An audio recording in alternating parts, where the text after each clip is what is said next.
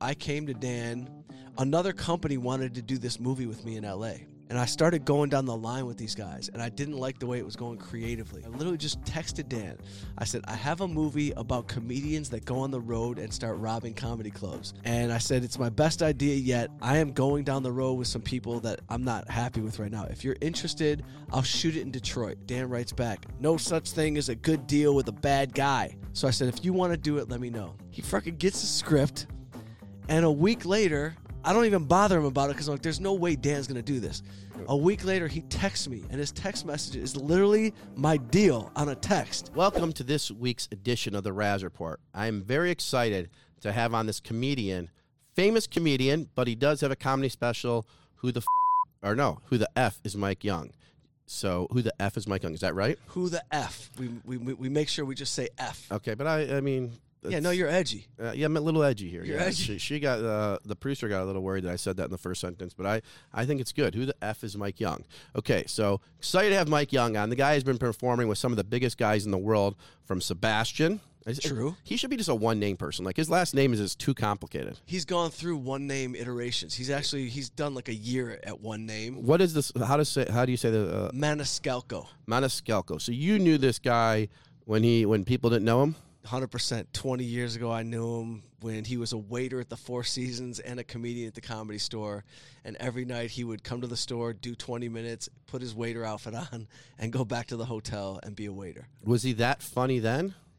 He has always been funny, man. He's obviously elevated his game to another level, but he has always been one of my friends because you know when you're a comedian and your friends are comedians, at some point you just stop laughing. You like Yeah. you, none of us like to watch each other all the time, but Sebastian was always one friend who I could watch and laugh every time. So yes, I'm not shocked at where he is. You're not shocked. So there should be a business, maybe there is, where you could take bets on people in the comedian space because, like, he's blown up. Like he's filling out Little Caesars. We're in Detroit today, Little Caesars Arena, and is he is he filling it out because you're the opening act, or is it because I don't know? You know, I mean, bro, I'd love to tell you that he filled it up, but they didn't even know I was coming until Tuesday before the Friday show. He called me on a Tuesday and he goes, This is literally what he said. He goes, Detroit, Chicago, Cleveland. You in? I was on the couch at my mom's house. good imitation. That was good. And I'm like, I'm in. And that was it. I went and did my hometown show, Little Caesars Arena.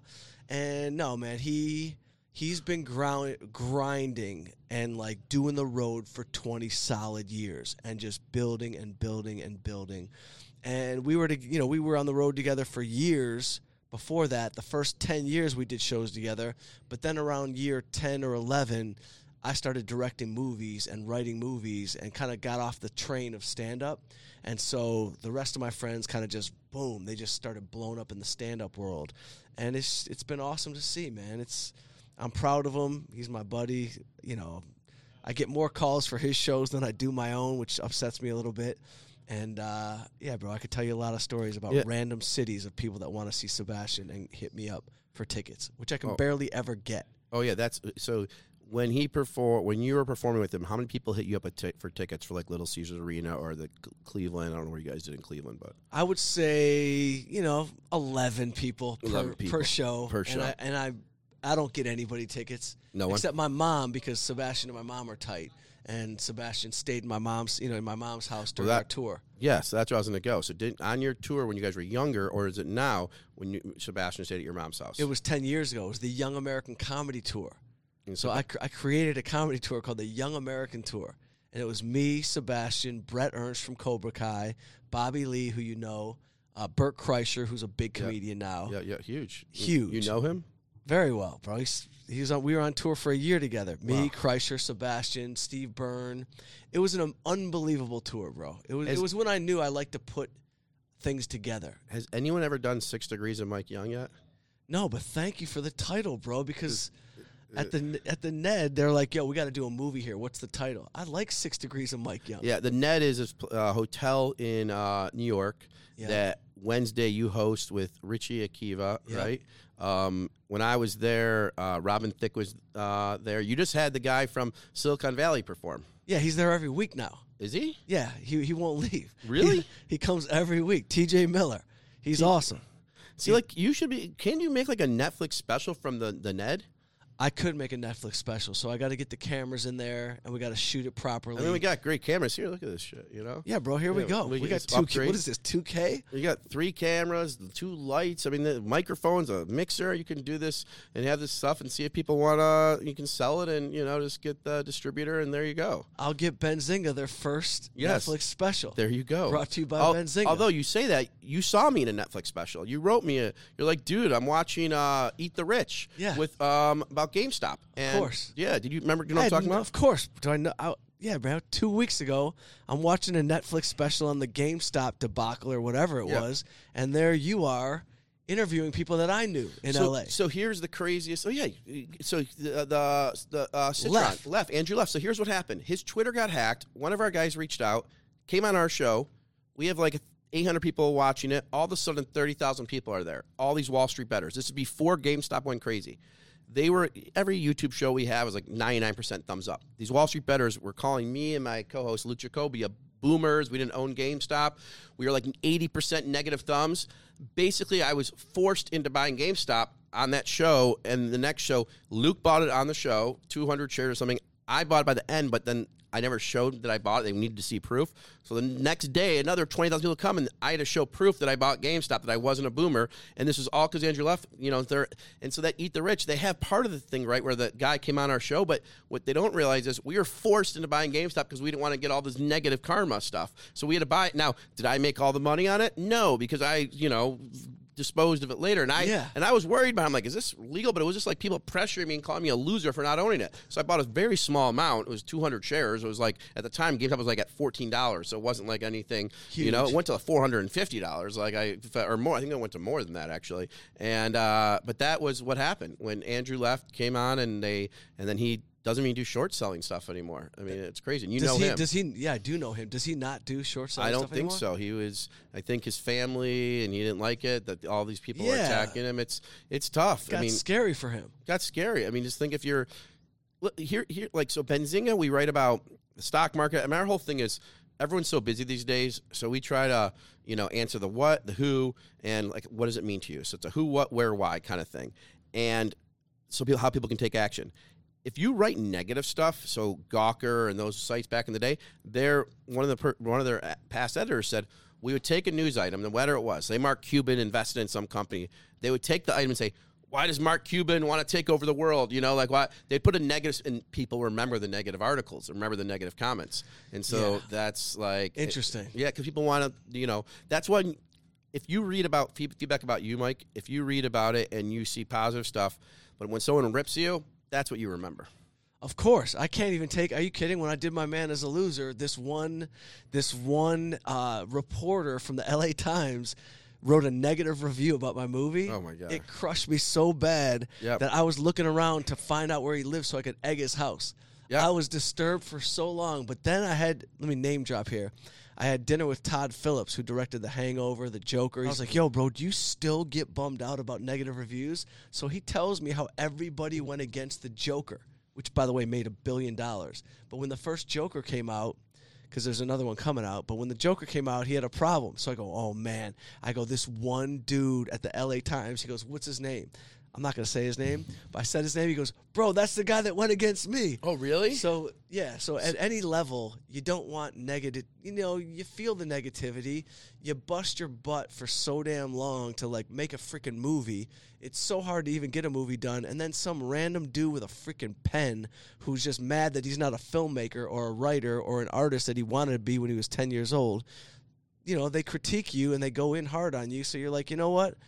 I will egg your house. So I'm on an egging tour right now. well, so There's only a few people on it. it, uh, the media, especially in sports, but in media, they tend to say a lot of false things. I remember um, someone said that Dan Gilbert bought the Tigers, and like um, and it wasn't true at all. They just like put this stuff in, and then they make up, or he sold the Cavs or whatever. They wants it was just total false, you know, false, and there's no accountability. And so I wanted Right. to cre- create a media site w- like just like you have TripAdvisor, TripAdvisor's for reporters, and then you get a Pinocchio score for your your that, that was my creation Pinocchio score. The Yeah. longer the nose for the most you know most incorrect things you have. Yeah. because like everyone was like saying It's a know, free for all. Yeah, it's a free for all. Everybody's got their opinion. They could say it, and everybody can throw out random fake news.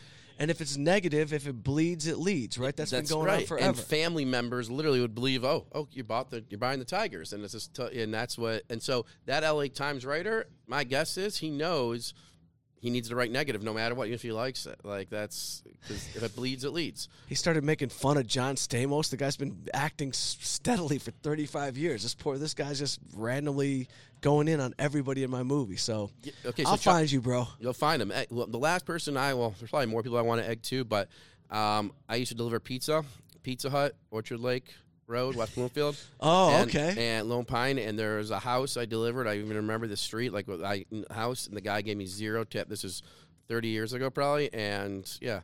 And I want to egg that house. He gave me zero dollar tip. This kid, you know, like still upset about that. Listen, bro, I egged at 40. I egged a, I, I egged you a, did. I egged a restaurant. you did? Yeah, in LA. Why? You want to know why? Yeah. because the restaurant was open till midnight. I knew one of the owners who was from Detroit. I went to the restaurant at 11:20 at night. It was still open for another 40 minutes. Bunch of people in there enjoying themselves. I walked up, some dude opened the door, the manager, who was one of these like he had tattoos on his neck, a thing in his nose. He goes, "Yo, bro, we're closed." He slammed the door in my face. I go, "I'll give this guy the benefit of the doubt. I'm just going to say I want to carry out and then I'll I'll leave." I open that's such a crazy story he opens the door. I go, bro, I just want to carry out. I, I know the owner, whoever the owner is. I go, Did you say "Come- the Did you say the name? Yeah, I said the name. He goes, I don't care who you know. I just told you we're closed. I go, bro, you're open till midnight. It says on the door. I know you're open till midnight. He goes, he goes, we're done. Boom, slams the door. I happen to be with my line producer of my movie, Italian guy from New York. I go, Vince, do me a favor, bro. Here's the keys to my car. Pull the car up on the corner right there. I'm going to the liquor store across the street to get a dozen eggs. He this by the way, shout out to Vince Maggio. He didn't even flinch. He gets my car, starts it, parks it on the corner on Sunset Boulevard. I go to the liquor store, I get a dozen eggs, I get in the passenger seat, and when the light turns green, I fire six solid eggs with a solid athletic arm. Were you already I in the blasted car, it. or did you stand and throw it? No, I was in the car. Are you sure- Went over the passenger And, seat. and you and you definitely got. oh yeah, it was right there. The, the bay window was about twenty feet away. Yeah. Clean, nice bay window, and just boom, boom, boom. And I egged an establishment, and I have no guilt about it at all. And did the, Then I called them later. I said, "Yo, how was breakfast?" no, you didn't. Yes, I did. Did they know what the hell you? Yes, I did. And what they say? This whatever. They just f you, blah blah blah. Who's this? Who is this? and this was a Michigan owner of a restaurant. Okay. Yeah. Yeah. Yeah, bro. uh, you you yeah. you hired the wrong don't- people. Don't f with the who the f is Mike Young. Don't f with Mike Young. Don't f with me, yeah, bro. Yeah. You'll get So- egged. So, yeah.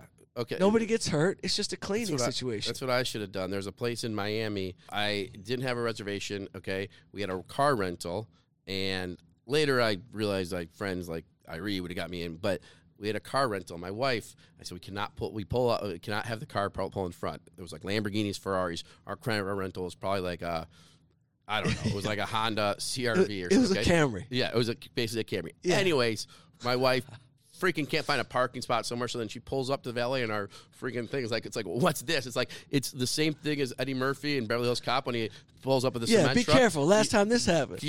that's right. That was the best line ever. Okay, that's. Have you met Eddie Murphy by the way?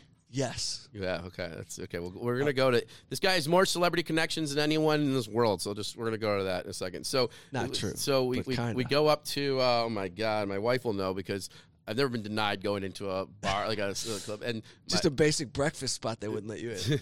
we're going to dinner. We go in there and they're like, no, you can't get. I I pull out a hundred dollar bill, thinking I'm like a big mocker. Nope, nope. So then I blame it on my wife. I'm like, why'd you wear this nun outfit? You know, like because like all these girls are walking, you know, and we didn't get in. And um, it's uh, it's you know the place, but and um, I should have I should the guy. I said, hey, we just want to. I want to like see. You know, it's like. It's right off the water. The boat boats come there and hang out, and I should have come back with my eggs, but I I, I never did. They're on the list. They're on the list. They're They're, on the they're on list. the list. And then I have my guy. Now I've been invited, but yeah, they're on the list. Okay. Getting so, in is such a thing, man, right? Getting in. Everybody wants to get in. Everyone wants to get in. And then sometimes you get in, you go, why did I fight so hard to get in here? That's right. I probably we probably would have gone in and been there for like 25 minutes. You Yeah. know, like why do if you everyone wants to get in, they want to go where there's a line. If I Uh-huh. opened a restaurant in town here, I would just like hire people just like stand in line. You do great. You do great You would kill it here. because you just want to you, just want to get in.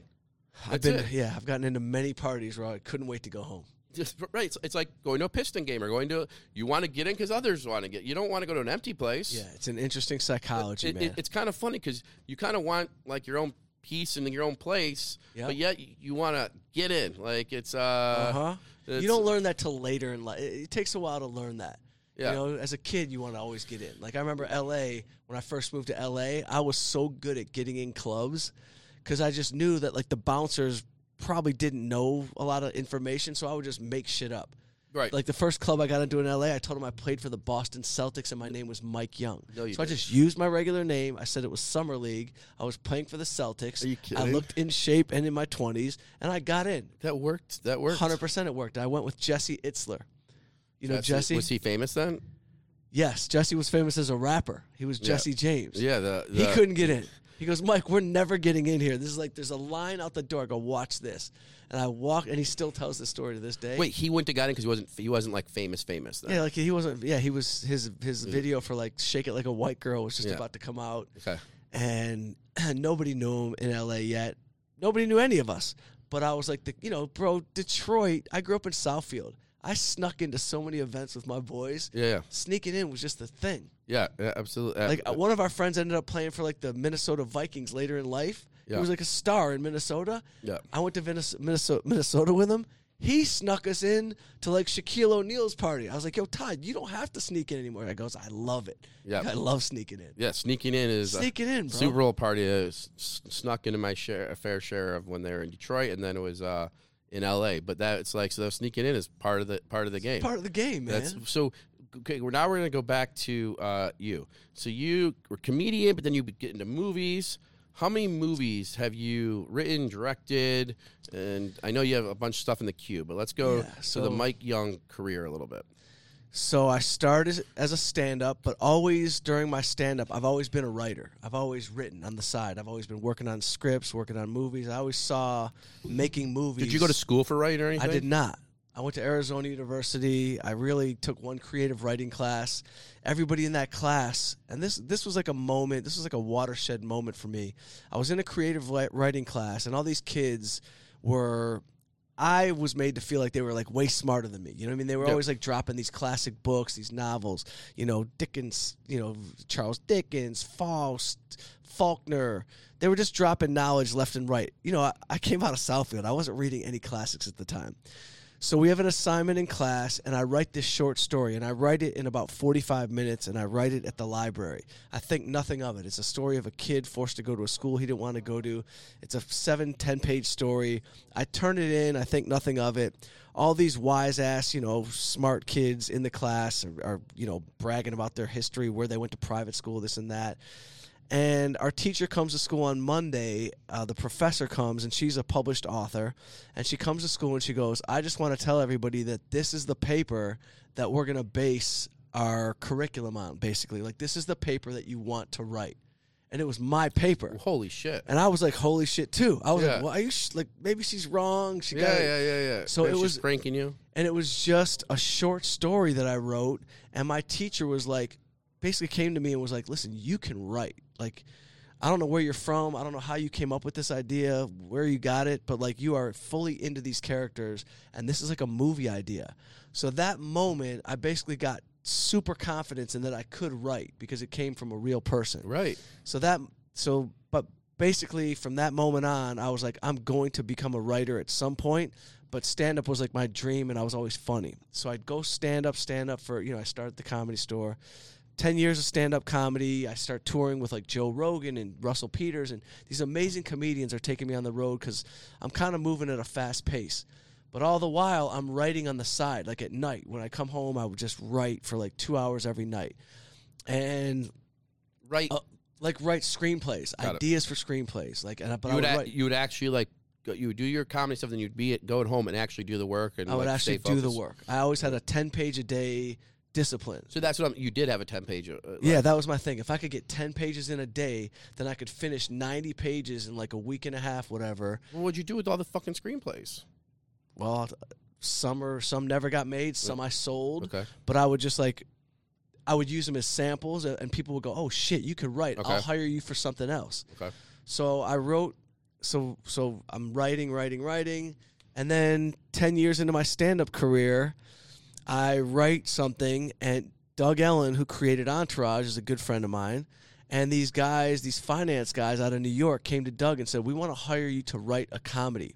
We have like a loose idea. So Doug says, let, I don't have, Doug says he doesn't have time, but let me introduce you to Mike Young. Doug introduces me to these guys in New York. They say, Can you write? Can we read something? I send them a movie that I had already written. They go, We love it. Can we talk to you about an idea? They talked about about an idea, and that movie became My Man is a Loser with Michael Rapaport, John Stamos, Tika Sumpter. You know, that became an, a, a $5 million movie that, they, that we made. And so, excuse me, that was my first How did? In, when you say five million, it cost. it five cost five million. And to be honest, they were like big money guys. I I basically told them the whole time, bro, we could we you could shoot this for two and a half million. but they, you know, they were big time guys, and they just Yep. they basically wanted to say yes to every actor's demands. Yep. They get, everyone got a trailer. Yep. It was supposed to be. I wrote it as an independent film, but they treated it like a studio movie. Yep. That was on them. They spent a lot of money, and it became a really good movie. And it was my first. It was my first feature film that I wrote, and then I direct and I directed it. And I had never really directed before. I'd ne- not really. I'd never directed anything before. And so when they were looking for a director, I had read a bunch of stories about like you know Barry Levinson, Woody Allen, Mike Nichols, all these great comedian guys who went on to direct but Yep. had never gone to film school. And so I basically pitched him and I said, I promise you, because I know all the beats of this movie, I can direct this. And they agreed. I directed it and it was a success. We sold it to Lionsgate. And that was my first movie. And it took me out of stand up for a little bit because I was just too tired to go do stand up. And from My Man is a Loser, that you know went on to Amazon and Lionsgate bought it, blah blah blah. After that premiere, the next group of finance guys, unbeknownst to me, they were at my premiere. So after the movie, My Man is a Loser Yeah. premiere, these two guys come up to me, one who I knew, Danny A, and he's like, Mike, we want to do a comedy with you. We love this movie. I'm like, this is easy. And so then my stand up and my or then my writing directing career kind of started to take on a life of its own. Did you do a comedy then? Or no? I did. I did a movie called A Stand Up Guy that Netflix bought. Okay. So And that was just another that was just like a miracle. It was like, what? Like the day of my premiere of My Man is a Loser. you get another one. I get another movie. And so then I did a stand up guy, which was a super fun independent movie that we shot. And we only sh- we shot that for like 2 million. And Netflix bought it. It, le- it lived on Netflix for two years, and now it's on Amazon and all the other. so are you still making cash from it? Yeah, I still get a check, not a big check, like a just nickel or you know, like, a- uh, four cents Yeah, yeah, here, I nine cents these, uh, there. I don't you know what I mean? I Well, they almost, said I'm the almost writer- able to buy shoes. They just they had the writer's strike. Are you part of like that? Like yeah, but yeah, but I didn't write during the writers' strike. That was recent. I know, I know, but are you? yeah, I'm part, in the Writers Guild. You're the. Writers Guild. Like you're. I've been in the Writers Guild. Yeah, since since my man is a loser Yeah, my- okay, so you're. ten years ago. So you're you like it's in SAG? Is that what it or the Screen No, Actors? Guild? right- That's that. Writers Guild, something different. So WGA is the Yeah. Writers Guild. and you were you're a writer. I am a real writer. Yeah, no, but you're part of that guild. Of course I am. That's. Do you ever try to write for like uh, one of those late night shows? Yeah, I mean, I tried. Like maybe I sent in a bunch of jokes one time, but that's not that's not my strength. My strength is story, character, long form, you know, television or film. And because I'm a character guy, I'm a dialogue guy. I love to like pick up a character's voice and just go with it. But early on in my writing career, yeah, I tried. Like I, I submitted for that and didn't get it. You know, I mean, I've been told no way more times than I've been told yes. Have you, so that's my next question. Have you actually reached out a lot and been told no a lot? Like I feel like you Oh, haven't man. been told no no a lot. No, I've been told no a lot. I mean, Come on. I can't remember last time I got told no. See, I don't think. Yeah, see, No, I, no, but- I no, think you because I have submitted movies. Like I had a movie Okay. called The Little Things that I still to this day think is like an amazing romantic comedy that I'm dying to do. And like every producer, a ton of producers in LA wanted to do it, almost did it, to attach people to do it, and it never got made. So in that way I've been told no. But I haven't you're I haven't really been told no like doors haven't been slammed in my face Yeah. because if you shut a door on me, I'm just the type of person who just goes around the door. that's right. That's, I keep going. Yeah. I just keep it moving because I believe that if you make something good, it will get out there if you just keep pushing. Yeah. And so I grew up in the scrap metal business. My dad was an entrepreneur. I know what it is to work your ass off. What was the scrap metal business called? Young Iron and Metal. Young Iron and Metal. Yeah. so my dad was just a scrap peddler. My uncle was uh, grew up in the scrap business. He was shot when he was younger. He was like in the scrap business. Like, he- Yeah. he's alive, but I'm saying he got so like it was, it's a crazy business, the scrap business. My you know? good friend's father got shot in the Yeah. scrap business, and they killed him and Yeah. fucking took his money. Jesus. But my dad, we were careful, you know. But. I was rolling on a scrap truck, you know, up and down Eight Mile my whole childhood. Yeah, it's a big business here in Michigan. So you're you're um you're writing, you're directing. The other thing is, you, Sorry to answer your question. I'm on my fourth movie. You, you asked me your how four- much- yeah, fourth movie, Yeah, and your biggest one so far has been what? Which one? I think my man is a loser has been my most successful. My actually, I don't know because I don't know. That's a good question. Like I don't know. Like six. I learned the most on it. It was like the most fun one, but a stand-up guy was like, even the, because we only had like a million and a half or whatever, two million, under two million to make it. When they put me in like a box, a confined box to make something creative, I actually get excited about that.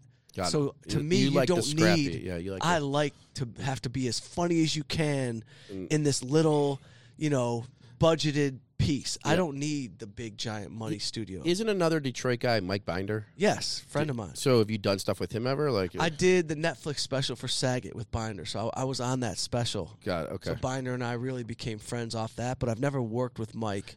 have you thought of ever like going to work for a studio or any of that stuff, or you're too you entrepreneurial? You know, your own I've thought about it. You mean like I don't like know. president of development of, at a studio, Or, things like that? Yeah, like Lionsgate back in the day, or like being the creative or writing. I don't know how it works. Like like Steven Spielberg has DreamWorks. Uh, Todd Phillips, I don't know if he has his own thing. I have no idea. Like I mean, I have my own production company, Yep. but I'm on the cusp of like doing a deal with a, a Lionsgate type of company where they come to me and go, Mike, we Okay. want to be in business with you for all your projects.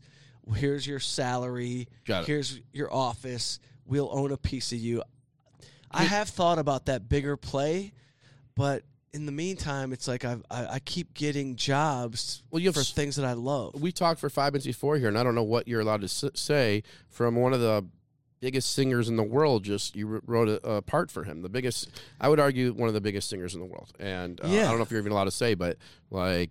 He fills out fifty thousand square foot. I mean, fifty thousand person stadiums like Yeah. no other, and he's like a one man show, and it's Yeah. freaking unbelievable. I- I- like, yeah, it's I- I- unbelievable.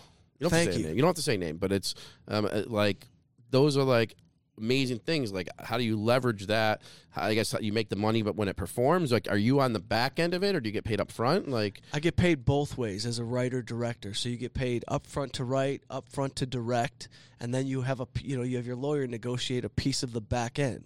So if it's a hit, you make a great lit. You know But you how did- make great money. but does it become? Let's say the writing and the directing is great. Okay, let's say Mike, you do a great job writing, directing. People love it. Okay, Yeah, how does it become a big hit in the sense of do you have a producer that then works on the distribution of it like i my my contention is th- there's movies that i think can be are really good but they never got the distribution that is hundred percent correct. So that's why on this like on my new movie. I want to make sure I get the right distribution partner who believes the same way I believe about this movie being a hit. And, they have to put the right marketing behind it. Listen, every director That's r- forever that you read about has the same beef, right? yeah I want a distribution partner who believes the way I believe about this movie. And you have to get as much control as you can in terms of the marketing and how the movie looks to the public when it comes out. Because some of these companies will will just buy it, own it, and they'll just go sell a piece. You know, they'll make their money. Here, Mike, you know, say I make a movie for two million. Here's a million, Mike, right? Now we're gonna go make you know, eight hundred thousand. We're going to sell it in, uh, you know, in in Spain. We're going to go make a million in France. We're going to go make a million in Italy. Now they're already making their money, and they can tell you that they spent six million on marketing. Well, I, I have no way to really prove if that's true. Right. So there's all this, you know, all this accounting going on in that world that you know, you you just want a partner who's like, Mike, we think you have a hit too. And here's how we're going to market it. It's really tough. but is that partner the distributor or the producer the distrib- the distribution So company. well, your your producer is either your f- per- person that financed it, yes or the person that you know, or or that's a line producer who's on set every day, making sure you're coming in on budget. got it So producer is a loose term. Very But you can term. really make a great amount of money if you shoot for low and you sell for high. Right. And that's really just like what the I stock market. totally, and that's what I love about the indie world. I can make these things for a million, two million dollars. Let them go make six, four, five, nine. I don't care, but I mean, I do care because I own a piece of the back end. But I haven't yet had my. And by the way, maybe it's, you know, maybe I'm a control freak. I've been told that I'm, you know, that I can be difficult at times. Really? Be- You? just- yeah. Come on. No, I'm like, you know, I get along with everybody, but Yeah. when it comes to like a project I believe in, I Yep. go nuts, bro. I go all in for this shit. Yep. And so I really just want a partner who's like, yo, Mike, we're with you. Just tell us what to do. Like on my new movie, Stealing Jokes, I've got four or five of the biggest comedians in my movie. So if you're a smart, you know, distribution company and you're a smart marketer, you go, oh my God, I already have a tour built into this. We can go around the country with the people in the movie and talk about this movie. It's a done deal. Yeah. So I already know this movie is going to do very so, well. But so that's really so then do you, you as the director writer are you then reaching out to distribution places or are you having someone else do that? That's I have some. I have my producers, like my my guys that have, are producing my movie, the line guys. They reach out, but through my relationships over the years, I know people too. Yeah. So like my friend who I played hockey with is the president of Lionsgate's distribution. Do you still play hockey? I do still play Really? hockey. Really? I didn't. Okay. I Yeah, have a lot of friends that play Men's hockey, league, so- yeah, men's I, I know, but I have a lot of friends that play hockey in the mornings. yeah. So they- I'm not. I'm not in my league in Detroit yet. I'm just Oh. coming off my LA league, and I'm like spending too much time in New York. I can get But, you. um, I can get you in the Detroit league. Please do. Oh, I for sure can. Please I, do. My guys are big hockey players. I that- love it. The only problem is then you're going to be all friends with that group, and then you're going to have too many friends, and I'll never get to talk. No, to you. No bro, you're yo. Yeah. Jason Raznick is always in. I'm you gonna know lose. You, kn- you know how I feel, bro. I'm you, to lose the. You say you want to go to the Ned, you're there. You got the a was table. Sweet, yeah. It's a done Um, deal. I got you. Wait, so so the okay, we're talking the produ- we're, t- we're talking with Mike Young, comedian, writer, um, s- tour biggest uh, players in the world. So you we were talking about Sebastian. You did that Young American comedy tour. He kept with comedy. You got in the movie and the writing side of things. Kind of left comedy for a little bit, and you still do the you you open with Sebastian. Yeah. Another guy that you traveled with was Bob Saget. We're gonna get to him in a, in a second for many years, but like your network goes from you know Tobey Maguire, Leonardo DiCaprio. Um, just like I, I mentioned, Mike Binder. Um, we mentioned a mutual person we know, Paul Rosenberg. Um, he Goes was, deep. He was one of the texts that you know. Yeah, yeah. Um, and it's like I, I, I, like success- people. and- I'm, I, I just like people. I'm a people. I've always been a people person. I like being social. Like Have you found a way to work with like a Tobey Maguire, or is that his? Oh, yeah, is his Tobey and star I- just too? You know, no, Tobey and I have sold two TV shows together. really? Yeah. So Tobey, you know, this is nine years ago, eight years ago, whatever it is. Tobey, When I was twenty five pounds skinnier, people said I would look like I look like Tobey sometimes. But anyways, I could see that. oh, yeah. So got The blue eyes, the Uh, wide eyed yeah, look. I, I, yeah. I don't always know. looking like you're surprised whatever room you go into. No, but Tobey is a is a good friend, and uh, years ago he he would you know he saw me doing stand up when I was deep in the stand up, and he was like, I think you have a sitcom in you know in you. I think that, I think we could develop a sitcom, and obviously being from Detroit or Southfield, Michigan, I'm like super excited. I'm like, what are you talking? Like you're gonna you're gonna executive produce this? Are you serious? So we developed we developed two shows together. One we sold to ABC, and they ended up not putting it on the air. It just you know they put other shows on the air, and then we sold something to HBO together.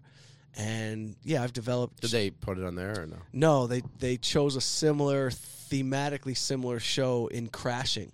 They did the show called Crashing about a comedian who like lived on someone's couch uh, with Pete Holmes, who's who's great. Uh, but that was the same exact time that I sold a show to HBO with Tobey, and so they put that show on. And you know, you don't. I never forced anything with my friends who are like very well known. I never forced anything. I, I always just present it to them like, here's a great idea. And by the way, they're businessmen. So Tobey's not doing any favors. You know what I mean? He's like, in his mind, he's like, I'll get sitcom money on top of Spider Man money. And he knows that it's, if it's a good idea, then let's go forward with it. And he really is like a really smart, incredible storyteller himself who also knows the business so well that you could have a lawyer read your contract, but Tobey will freaking know your contract just as well as the lawyer. Wow. And so he's Does super. he have his own production? He does. Is he so like Adam Sandler has his own production company, and in most of his movies he puts his friends from. I was friends in. Yeah, like so. And, yeah, man. I'm listen, man. I'm not Sandler's. Like you know, they those guys establish themselves, and I've had like a ziggy zag zigzag ascension. Have you met? Have you met Sandler and stuff? Oh yeah, yeah, yeah. Tobey and those guys used to take me to his house every week and play basketball. Oh really? I used to play ball at Sandler's house literally every you, you- weekend. You, couldn't be one of the characters in the movies, like the, you know, come on, you're playing basketball. I mean, basketball. uh, you know, I, I think I scored like 25 points at his house and he never talked to me again. oh yeah, you dominated I in that game. dominated. What are you doing, man? That's like, Yo, uh, bro, it's, the funniest story. So Sandler, fuck- It's, oh god. I'll be honest, Sa- he's a great guy. He's and he's super nice to me and blah blah blah. But like Sandler had his backboards were like loose. He had loose backboards. So anything you put off the glass at Sandler's house went in. Oh okay. So I don't know this like the first time I go over there and I'm draining off the backboard, bro. To the point where my buddy who brought me there, not Tobey, but like another friend who's Yeah. not in the business, he's like, Yo, what the hell, Mike? You just showing off over here? Yeah, yeah, yeah. And I'm like, bro, I can't miss today. And Sandler, I remember exactly what he said. He goes, How about just good shot? You know what I mean? Like, how about he's telling my boy, like, how about your boy's just playing great? How about just be nice to your boy? And so Sandler's a super cool dude, and I, I played a lot of ball with him. And you know, I met my network through those guys who I who Do, I met. do other guys do like what Sandler does with putting their friends in movies? I mean, I don't know if anybody's done it to the level of Sandler because he has carte blanche over at Netflix and wherever he goes. Yeah, But that's what I would like to do. I, I've put Rap, Michael Rapaport's in three of my movies. Got it. Yeah. So I when I find an actor or a piece of talent that I like to work with who's incredible and always on time and professional and delivers every time, why not work with your friends? But that doesn't mean I'm not open to new talent. Like I Yeah. love like on the new movie, I, I you know I met this kid Luke Null who was on SNL for a year and I never heard of him, never seen him in my life. He auditioned for my movie and he he nailed it so strong that I was like, dude, who are you? Like you're in, you're in my movie. And so now he's a character in my movie. That's great. And so when I could find new talent, bro, If you I, I'm a fan. If you need a female singer, Benzinga has this girl Carly Lush recorded few music videos. She works here. I don't know where she is right now, but she um Send me her stuff. yeah, I don't know where Carly is. Where's Carly Malia? Oh, she should. Well, before we leave, we'll connect. Yo, Uh, I put my friend, my buddy Ira, who I played hockey with, his daughter's a singer. She sent me five songs. One of them was perfect for a scene. Not Irizal. Not Schlessel. okay. Irizal. Okay. Do, do, do you know My him at all? brother. My brother. Plays. Yeah. So we grew up in Southfield together. He's like, Mike, my daughter's a singer. I listened to one of her songs. It fit for a scene. Oh, really? I put it in the movie. That's great, Bro, That's I great. love doing stuff like That- that, man. People have helped me my whole Well, that's why I was like saying, like, like cameos. Like, there's no way like Leo would do is one of these small things, but No, like uh-huh. no. cameo, and you don't want to bother them for that. Well, Leo's not doing it. I can promise you, Leo, as a business move, is not doing a cameo in my independent film. okay, never. And he's even said to me jokingly, like, yo, young, I don't do indies. You know what I mean? Like, just joking, but kind of not. Like, he makes only $100 million movies. yeah, when traveling. But by the way, Connolly directed Who the F Kevin Connolly from Entourage directed Who the F is Mike Young. Yeah, Bro, I'm grateful that I uh, for my friends and I'm grateful, but I always knew that in front of everything else, I had to be good at what I was doing because my boys were not the type of guys who were just like giving favors out. you had to have something. You had to have. Yeah, you had I'm to, not- I'm you- not You had to have that. pulling favors. Yeah. Sebastian's not well, Sebastian's not putting me in front of 15,000 people if I'm not funny. By the way, when you're doing those things and speaking in front of so many people, like you must have like DVDs people can buy. I mean, they could w- w- go on Netflix. Like, is there a way to monetize it other than just getting an appearance fee? I mean, getting your name out there more. I guess is that the idea? Well, every time I do a Sebastian show, Yeah. I pick up a thousand followers, and th- then On I end up getting yeah, and then I end up getting like another five thousand people watching Who the F is Mike Young. okay, got it. So it just keeps. And you get paid when you people watch you, like I do. I get. I, I do. But to your point, I'd love to figure out a way to have my own little. I know there's companies out there doing it now, but where it's like I'm my own network, yeah, just to get and people subscribe to like the Mike Young network. And I know there are companies, and I've been offered Yep. deals from those companies. I haven't fully vetted the situations yet. and then you got to, but- and then you got to figure out how, to, like, what do you charge? Is it a monthly subscription? Or Yeah, I think it's a monthly, and I think Yeah. it's literally all my stuff goes onto one platform. You charge a monthly, and that's it. Now I'm just my own network, and Yeah. that's really where the business is going. Because I think artists have had enough of like giving so much away, and so you know, I, it's funny, Jason. I I spend eighty percent of my energy literally writing and performing. You know, that little twenty percent that I have left, I could do better in my like business brain. You know what I But mean? by the way, it's all of us, right? It's like it's all of us. We do what we kind of like to do and what we're passionate about. There's a, a quote I forget where it says like this person. Um, I saw it on Instagram. It's like the magic is doing the things you don't like to do. The magic is in doing the things you don't like to do. For and sure. like when I. So I try to eat. It's like there's a book called "Who Ate My Frog" or something like that. It's like or eat the frog or it's like do the Move my cheese. something like that. Yeah, Yeah, that's yeah. another one. Who might you? Yeah. But it's like do the thing that you're most challenged by first thing in the morning. So then you you and and like some of the stuff is like reaching out versus just responding to emails. You know, Yes, and following through, and you know, and that's where a lot of connections are made. And absolutely. like your networks your network happened i feel like just more organically sometimes you got to go force your network and that's Yeah. like i went to a site called i don't know charity buzz and i you know bought a lunch with rich kleiman you know kevin Yeah. durant's agent and like that Yeah. was i for, forced that one a little bit I, people offered to introduce me but i didn't want when someone's introducing i don't want to be in like take their time if I've like no so I rounded to donate to his charity instead so Yeah. it's like you give and take and um and you have to give more than you receive so you have a lot of things in the works what are the, some of the couple up upcoming movies or shows that you can talk about that you have coming out or is there anything I could, I could talk about stealing jokes, right? I could talk about stealing what's jokes. stealing jokes about Stealing Jokes is my new movie starring Michael Rapaport, Luke Null, Jeff Dye, Haha Davis. is it out No, no, no. I Okay. just finished it. I'm in post production on Stealing Okay. Jokes. It'll be out in price within six months. when you say you're in post-production what the heck does that mean it means when you're done shooting your physically shooting your film, you edit it in post. You do color, so you color correct your movie so it looks right. You do sound design, so Yep. all the sounds are in. You put music in, and you do everything so that it's ready to do you have to like an edit crew working on this I, or, or- I do. Okay. Excuse me. I have a whole post production crew. okay cool So my post production where are crew, they what state uh, L.A. and a couple people are in Detroit. okay And you know, Dan Gilbert produced this movie with me. So Dan and I are partners on this movie. okay And this is by far like my Dan most, Gilbert, founder, CEO, or CEO, founder, chairman at Rocket Mortgage and Rocket Companies, and um, owner of the Cleveland Cavaliers. Yeah, yeah, yeah. And Dan's been a great advocate and a great friend. Yep. And so I came to Dan. Another company wanted to do this movie with me in LA, yeah, over a year ago. And I started going down the line with these guys, and I didn't like the way it was going creatively. And I called Dan. I don't know if I told you this story, but I literally just texted Dan. I said, I have a movie about comedians that go on the road and start robbing comedy clubs. It's Oh, a really? heist movie. And I said, It's my best idea yet. I am going down the road with some people that I'm not happy with right now. If you're interested, I'll shoot it in Detroit. He wrote back, and I'll never forget. Dan writes back, No such thing as a good deal with a bad guy regarding my guys I was going down the road with. So I said, If you want to do it, let me know. I send Dan the script. I'm thinking that he's kind of just talking just to kind of appease me and like he's just talking. I don't Yeah. know how seriously he's taking this.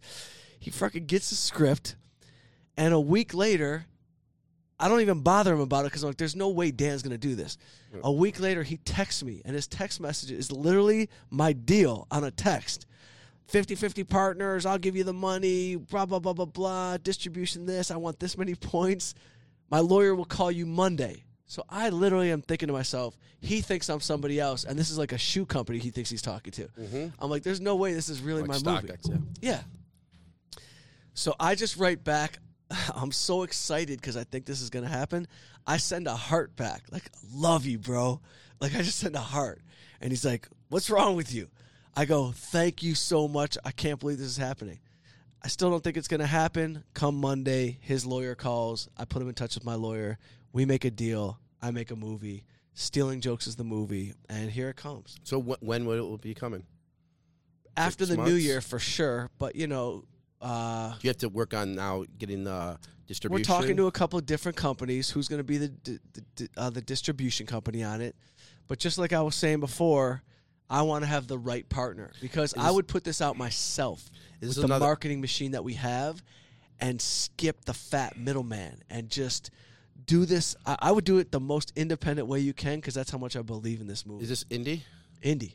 We shot it for two and a half million, and it's. It, I'm telling you this. Listen, you you make what you want to see. Like Tarantino always says, make write the movie you want to see, direct the movie you want to see, and And it's I it's drama. one, it's suspense. It's it's, no, it's funny. co- it's action I know, comedy. But you said they. Kim, yeah, so it's an action comedy. so there has to be some it's drama. every comedian. Oh, there is, but there's it's every comedian's dream. Oh every Oh my God. comedian on the road has been screwed over by a club owner at some point. Yeah. Has been told they're owed five thousand, they only get two. So every comic from Chris Rock to myself has thought to themselves, God. "I am going to rob this." it's place. like it's going back to your story of egging the fucking place. it's revenge. It is Revenge. a tale for every artist, every comedian, every underdog Revenge. that's ever put their life on the line for a job and gotten screwed over. And this is that movie. Oh, this is a, this is uh, revenge. This is a revenge This is almost like Rudy and Rocky. It's Rudy, it's Ro- Rocky, Revenge of the Nerds. Yes, it's all of them, bro. it's Because that's revenge. because comedians That's why I'm here today. we get Revenge. treated, even though we like bring the most joy. That you know, that's our job. Notoriously, comedians don't get treated well in the business of comedy. They just they just don't until they get Sebastian's level or. But there's there are some of the funniest dudes in the world Yeah. that go and do a spot for forty dollars in the in New York or L.A. You know what I mean? They go do a Yeah. spot because they're working on their craft. Yeah. And to me, it's always like, how can we get comedians what they deserve? Like I want to get comedians the most money they can get, the most. Just there's too much talent to not be to be shorted. Do you like that Joe Rogan does that for his show and brings on yeah, I comedians on love his show? Joe, bro. Joe's the f- yeah, bro. Joe's the first one that put me on the road. Do you know it? Like I you Very well. so- Very really. Yeah, I haven't been on a show yet, but I, I believe that I will when the movie's about to come out. But Joe Rogan Can I was the first. can I carry your luggage that trip? Can I- Yeah, bro. I'll be your security guard that trip. Yo, Okay? you'll be my wealthiest assistant. there you Yo, go. you'll be my I'm- assistant I'm who doesn't need the job. Yes, yes, yes. I would love everybody yes. on that and I and I to be and, that. and I won't be like, hey Joe, I, I'll be I'll be respectful. I'll be I'll be quiet. I'll be quiet. I know you, our friend probably doesn't think I can be quiet, but I can be quiet. You know. You don't Um, have to be quiet, bro. I, no. I don't. I don't shush people anymore. No, you can shush. It's all right. It's I've I've been known to be like controlling and like. I've brought friends to like Leo's house. I've brought friends to You have? Tobey's house. Yeah, yeah. Like just you got to pick who you can bring around because Yep. you know I've grown up with some wild people. I can't just bring anybody. Yep. But you have to know who you can bring around that type of situation, just because they've got more to lose. Than, Yeah, being those guys is yeah, it's fun in one spec, but they they can't go anywhere without someone. Can I get a photo? I mean, the iPhone has Yeah. ruined celebrity. Like Totally. the iPhone is so ruined celebrity. I don't even know. It's like Bro, part of us hanging out back in the day was blocking cell phones from recording Leo and Tobey. Like yep, just standing in front of them when you see Yep. a cell phone going. And Yep. it just happened all the time. And Yep. It's a tough spot, but So you don't want to get too famous, then, Mike. I don't want to be. uh, No, I, I, I don't. The only reason that being famous is great is so that you can just keep selling tickets to your shows. Right. The That's- fame really isn't. Well, that's I see my friends that are famous. It isn't a great thing for a lot of them. You know, they're not complaining, but like, I don't know, it'd be a little nerve wracking. But but being well known so you can do your craft at the highest level and be paid for it. That's really what the. That's no. really what I mean, that's like we have our Benzinga events in New York next week, and oh, what? I don't even know what day. Are you at the Ned next week? Yes, We have events in New York next week. Um, 500, 600 people each day. That's Um, a amazing. FinTech deal day, and one's a crypto or digital asset real estate what day are you? go- What day are you going? I know you know you have those guys at the financial advisory firm that we should get sponsored. Uh, what day am I? I don't know yet. I have to book. I wish you would have told me, bro. I could have thrown you a sponsor, probably. I, Yeah, you told me. I have you people in your me- world. You told me you have that one. Um, yeah, I know. You big told me. time. I know. Oh yeah, they do the work for. I know the guy. Blackstone. oh, the no. companies I never heard. Oh, are like- Blackstone. you don't know in there. Okay, come on. no, I'm, I'm not even And kidding. then, and then this. Uh, yeah, you know the Fertitta. Bro, you yeah, might have to put me on your board. for sure. Let's go, Luke. You know what I come on, mean? get him out. I don't even know where Luke is. He's How do we make a skipping. business out of all the people I know? I start there, a- there there is a business there. I'm gonna have a black card. Like it's There- gonna be like a, a concierge business. Yeah, there there You pay to be involved every year, and you just call me. there is the I'll get you in. Yeah, that's there. There's there's multiple businesses there. Like so, for example, here's a business: retired sports players. Um, you know, like companies could use a sports an athlete at their company for six months because they can open doors to anywhere. Do you know what I mean? There's a business to that. So like. Like you know, Cal Ripken. Concierge. Yeah, but they open the door. We want to get to. Um, you know, Uh, So um, that's the kind of thing. The concierge, like that's the you know. I've thought about that for a while because so many people have tried to like like we talked about before getting in, but that's another business. You'll have to help me structure that. I'll have to I'm busy Uh, yeah, you're you're busy. You have these movies in a good way. Yeah, you're. I mean, so the, that movie that it's, it's stealing jokes. It's called. Stealing jokes. Get ready. It's coming in 2024. I don't know if you're friends with this guy, but there were some scandals in this comedy world of people stealing jokes from each other. Like, I am not friends with Carlos Mencia, if that's who you're referring to. yes, that's who I'm referring to. And I don't hate him. I don't even know him really, but he used to come to the comedy store all the time. But I was at the comedy store the night that Joe Rogan went on stage with him and basically buried him. you were there. I was there. I've seen that. Oh yeah. Oh, I've seen that. And you're like, were you like, holy shit, Joe wants to get in a fight? Like, no, because Joe didn't. Joe's such a badass. He he a- knows he doesn't fight. was he a badass then? Like, Yeah. okay, Joe so- was a judo champion when he was 12. Okay, yeah, yeah. So that's so he was like, he, he really went into him there. He went all in with no fear. And And you're a boxer, by the way, because Yeah. I, I, I've, I mean, we should play some B-roll now. But I've seen you do that thing, and I, because you've been yeah, it's a- boxing since a little kid too. I have. I've been boxing since I was like 10 years old. I love boxing. But I never did the UFC. The I never did jujitsu. I just always loved boxing. Would you do a boxing match for like five hundred thousand against um, Jake don't know. Paul? Yeah, I don't know, bro. I think I get a lot of headaches for, at this point in my life. Yeah, you know I mean? yeah, Jake's yeah. young. He's heavy. yeah. He, I don't want to get punched in the face anymore. I love the workout. I like jumping rope. I like hitting the bags. yeah. That being said, I do want to get back in the ring just to mix it up a little bit, just to kind of feel you, what it because you're is. involved with Detroit. Um, Boxing, yeah, downtown boxing yeah, gym That, yeah, very nice charity It's foundation amazing. helps kids. helps Uh, kids everywhere, man. Yeah. It's a, it's a really great platform for these kids. Okay, do you hate when people say to you, "Tell me a joke"? Yes, Yeah, I figured because you just like because I don't have one. I don't have a joke. I have stories that I tell. Yeah, that's I have do. bits. I don't have like, yo, two guys went into a bar and da da da. I really don't have jokes like that.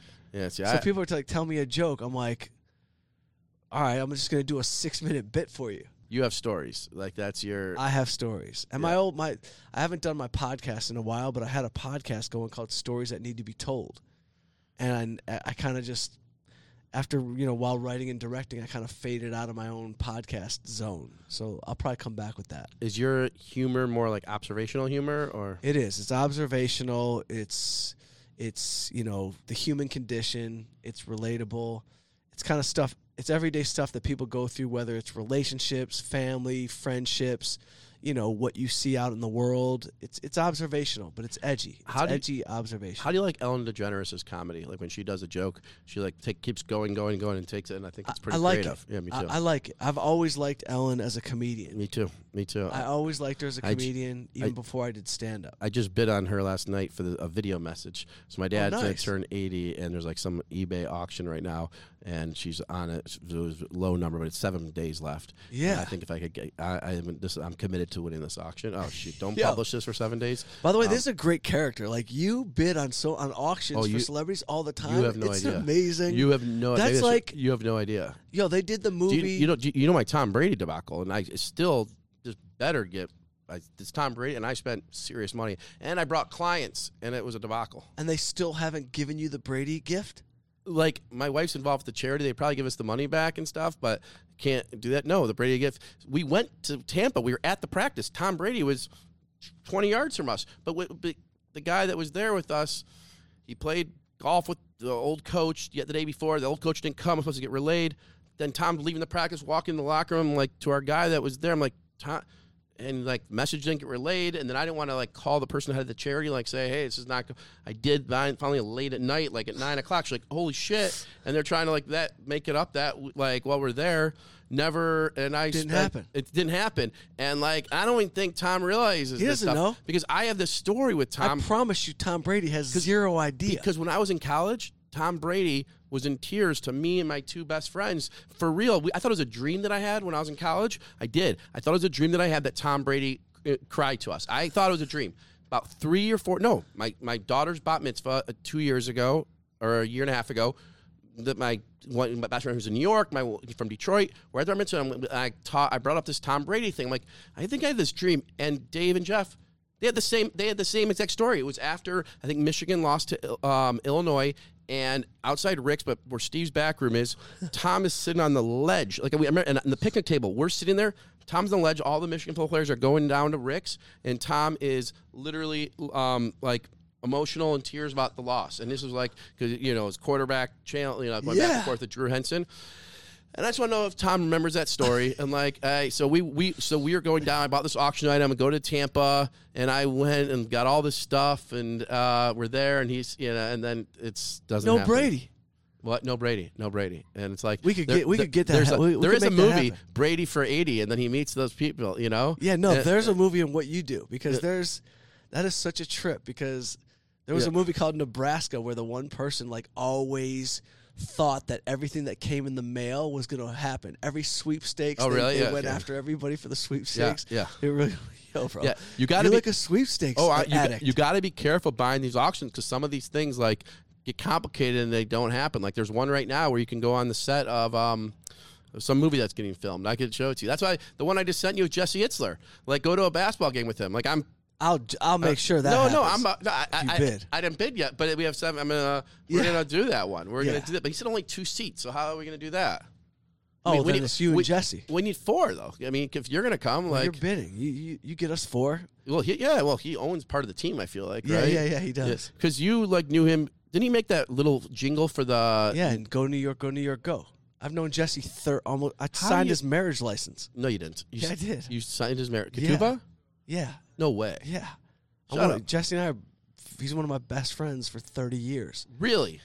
When I got out of college and I moved to LA, year a few years after college, my old college roommate was like, "You gotta meet my boy Jesse. You guys will be best friends." Where'd you- Jesse was my my roommate was from New York. yeah, University of Arizona. I know. That's what Yeah, I went to U of A. And so my roommate was from New York. He knew Jesse. Oh. And so I walked up to Jesse. He was alone in a restaurant. I was alone.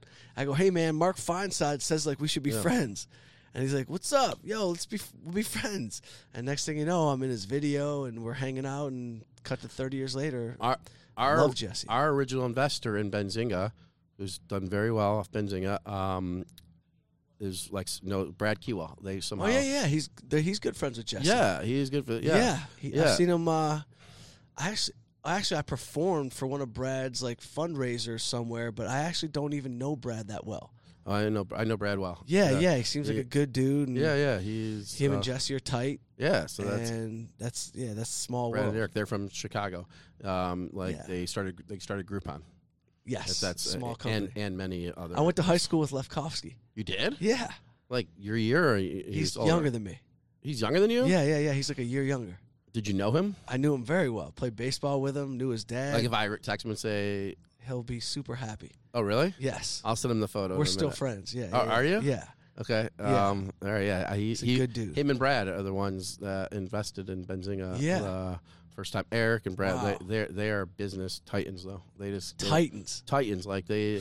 You know. Lefkofsky's he's so cool. The last time I saw him, we were actually I don't even want to tell this. 'cause It's like it sounds like a name drop story. Sandler was in the same room, and I, and his ki- and Eric's kid In wanted to meet Sandler. Because Eric's Eric's kid sings too. By the way. Does he? No, she. I Oh. think. Yeah. So I said to Eric, "Yo, I'll go up to Sandler right now and like introduce your kid." He's like, "No, no, no, no, no, don't, don't, don't, don't bother him." He just didn't want me to bother him, so I didn't bother him. But those are good dudes, man. Fresh out of Were you Southfield, guys? Michigan. Were you guys on the West Coast? We were heading to Okay. The West Coast. Because We because were heading to the West Coast. in Coast. Hawaii is uh, we met Sandler in Hawaii. My kids, we were he's at the pool, and he's the nicest guy, celebrity, or whatever you want to say. My son was like six, and he's like, Adam's like, we're in this. They're taking a picture with Adam, and he's and Adam's like, you probably can do a better imitation of Adam, but he's like, uh, better not fart on me, kid, you know. and then and then after the photo, and then he's like, Adam's like. He stole my wallet, like to my, my six year old. It's the funniest thing ever. I've part of the video. He's a good But, dude. Yeah, he is. Uh, seems like a good guy. Um, Yeah, but that's class act. Yeah, so that's uh, all right. What else? What else did I miss about you? You're you're on Instagram at where? I think we covered a lot of it. Uh, at the real Mike Young, The real Mike Young. Okay, uh, Saget. You toured with for how many toured years? with Saget for ten years. He's one of my one of my best friends in the world. So- Love Bob, miss Bob tremendously. you talked to him like every day when he was alive. obviously. We spoke every day, Yeah. and uh, you know that was one of the craziest things that ever happened in my life. You know, was that I woke up one day and got a call from Stamos that he heard that Bob was in an accident, and I texted Bob. I was like, "Yo," I said, "Hey." Obviously, I heard nothing. I texted his wife. Next thing I know, she called me crying, screaming that Bob passed away, and so that was one of the worst days ever. And I'll, uh, you know, I'll honor Bob with everything I do in my career as long as I live, because he gave me, you know, put me in front of thousands of people for 10 years. I was his guy. I opened for him. It was just me and Bob doing a Oh, two man really? show. That was it. you guys would you know, travel together. Yeah, he's in two of my movies, and I put Bob in a stand up guy. And he's obviously he's in Who the F is Mike Young. It was such crazy. Like, I, by the way, that ho- that ho- that hotel he was at, I stayed there.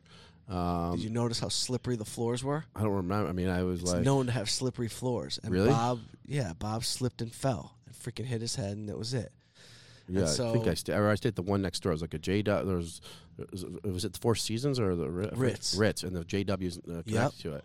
And um, I don't remember. Um, it Yeah, was, uh, man. that's crazy. was my guy. And and his wife, you're close with. Yeah, and Kelly. She's awesome. I saw her at the Ned when we went and saw you.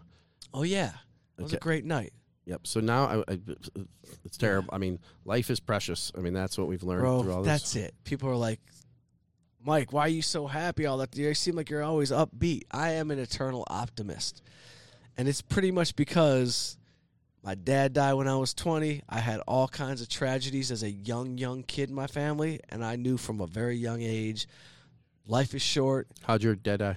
Pancreatic cancer, fast. You know what I mean? Like it happened fast. Just out of nowhere. out of nowhere. Ran 10 miles a day, was a Oh. college athlete, in shape, How old greatest guy ever. He was 47. Fucking a, dude. Fucking A. And so he was a big Detroit guy. He had a lot of friends in Detroit. What did he do? he was in the scrap metal business. Oh yeah, you told me. yeah. And so between that and like multiple relatives around a short period of time passing away, I made a freaking conscious decision at a young age. I'm going to enjoy the shit out of my life. I'm going to pick the job I want and do it, and I'm just going to go all in and and just try to have a positive life. And be you. What has your mom meant to you, your career, and you? my mom loves that she loves that Sebastian slept in the basement. She loves that she's gotten to meet Leo. She, she- but my mom's funny on her own. She, my mom's really a funny person. She's been through a lot, man. My mom's had a couple strokes and she's doing great, but like my mom has been through wars on her own. But she is she taught public school for 25 years in Southfield. So she had the wildest students of all time. So you my mom is just like a quick-witted, funny person who loves kids. She loves my career. She loves what we get to do. You know, I can't bring her to every day. Like I, you know, people don't understand. Comedians don't want their family coming because it's too much pressure when you're on stage. So like I always have to tell my mom, "You're not going to this show. Why not? Sebastian knows me. I already texted him. He says I can go. I'm going." I'm like, "I don't care what he says. You're not going." You know, so it's like that type of relationship. But do, but, but but but do you think she's inspired you or your dad to uh, Oh, be yeah. successful in this world and Yeah. make the mark that you've made thus far? Yeah, my dad always taught me, he always used to say to me, just be great at something. Just work your ass off to be great at one thing. And my one thing was like writing, which evolutionary evolutionarily is comedy. Yep. Comedy is writing. So it's really just content. Whatever I write, I try to be great at and really that motivated me to all, you know, to just pick this field, go all in on it and be nice to people. My dad used to always say you're going to see the same people on the way up as you are going to be on the way down and you better treat everybody with respect. And so my dad was like that guy. He had friends, he'd be friends with the the guy that worked on the house and the guy that owned the neighborhood. You know what I mean? exa- And he didn't care who you were. He was cool to everybody. And I live by that code. I am I, I don't care who you are. I'm not better than you. I'm not worse than you. I don't see myself as anything better than the dude that grabs the dishes at the Ned who's taking it Yep. back to the kitchen. I really don't. and that's what I see that your parents infuse in you because you know you, you said be great at something, and I, I guess maybe you're not. It's not a, a ta- like a talent to relationships, but you're great at relationships because you are a kind, giving, funny, easy person to get along with, and that in, in, like from your parents, uh, that last part you mentioned, your dad said, "Doesn't matter where they are, be nice." You know, it's a small world, and just like my dad, you know, my dad's as nice to the car parker as he is to you know whoever. Yeah, and, that's it. And and and that's who you are, and and that those are just values that just happen to you as you know and you don't notice them but you notice but you notice them by watching you know? And Thanks. that's uh, and so my last question though is what is your first or worst job? Your first or your worst or both? That's my, Like in life or In like life. out in the in life like you like you you could have been a, a, a, a bus boy you could have been washing dishes. Your first or your worst job? Either uh, just whatever's easier. My, by the way, my first job was my worst job. Oh. And I got fired in one day. oh wow Out of high school, all my friends kept saying, Yo, we're doing this phone call. We're doing these phone call, cold calling things where we're selling property up in northern Michigan. Yeah. And everyone says they're making money. So all my friends are telling me how they're making all this money Yeah. by cold calling families. And so day one on the job, this is my first job. Um, in this marketing company, it looks like this. It's like we're all at a desk making calls to cold calls. The first person I call, I say, "Hey, we've got some property. It's like five o'clock in the afternoon. We've got property up in northern Michigan. If you're interested." He goes, "Don't you ever call my house again. I'm at dinner with my family." He's cursing at me, and I, and I'm like, I'm beside myself. So just like my metaphorical egging, I call the guy back and I go, I know exactly where you live. Don't ever talk to me like that again. Oh, and And the same time I did that, the manager of the cold calling place tapped me on the shoulder. He goes, You're fired. Wait, he heard you do it He heard me do it. He was walking by right when Oh I called God. the guy back. Oh my and God. he fired me. So my first and worst job was a cold calling job in a cubicle. And I knew I wasn't cut out for the regular world. Yeah. And that was it. I had good. many jobs since then that I liked and learned a lot from, but that was my first and my worst. That's that, no, that's a that's a good that's fun, that's a funny one. That's, Yeah, uh, bro. And the teacher, the, the, I know where you live. Uh, I know where you live. I yeah. couldn't help it. I made a Yeah. phony on him. Yeah, no, that that The original Jerky Boys. And, and yeah, you should have. I'm surprised you didn't make any of those videos, prank calls. I love prank phone calls. I, Oh, love, bro, I listened on Howard Stern. Have you ever met? Have you ever done that one yet? That's where you got to go for your next movie, Howard Yes. Stern. I've done the wrap up show, but Okay. I haven't done Howard. Yeah. Like, I haven't been on Howard. Yeah, Rapaport goes on there. Bro, that was when I brought Rapaport on the wrap up show for My Man is a Loser. Aha. That's when he went bananas in the room and they started putting him on Howard Stern all the time. Oh, see, there you go. So I kind of So like maybe he'll, maybe he'll take you that. for the next, you know, for stealing jokes, right? Like, I think so. I will, I'll reach out properly. yeah. is, is Rapaport in that movie? Yes. Oh, so he's he's- great. He, and by the way, my brother Rob is in a scene with Rapaport, Oh, really? and my brother is funny. Oh, my wow. brother plays Rapaport's doctor. Oh, my, really? Yeah, and I give him a scene and he nails it. It's it's really Maybe I'll be an actor. All right, all right. We've gone. We've gone all which way around. There's so much more to this guy, Mike, Mike Young, comedian, writer, Director. entrepreneur, director. Uh, six degrees of Mike Young. You name a person he's connected with. Uh, after we're here, we're about to like FaceTime Jesse Itzler. We're gonna FaceTime Leo. We're gonna FaceTime every single person. I'll let you know how it goes. All right, I'm just kidding. We don't bother these guys. Let them do their thing. Maybe we'll go to the basketball game with them. Then we'll see. All right, Mike. Thank you for coming on the Thanks, Raz Jason. Report. And guys, get his movies. Type in Mike Young into your your whatever, your TV, your voice. Get his movies. Get let him make an extra quarter or a dollar on some of these royalties. Some of the bigger trying ones. Trying to get there. some new shoes. new shoes. His shoes. He's oh, he does have the QCs though, right? What are these? I don't know. No, they're, I not, they're not QCs. They're they're uh, On. uh, on cloud. On cloud. It's a So, public stock, bro. It's so funny that you just said that because Yeah. I thought it was QC. Yeah, Also, yeah, they're a little cute. I know. It's, It's on on. cloud. It's a public stock, but I was looking to see our stock guy there. I don't see him, but on cloud. He told me about it, about it a long time ago, and I never bought it, and it fucking took off. yeah, it's you know? probably doing great. Yeah. So, all right, guys, we out. We out.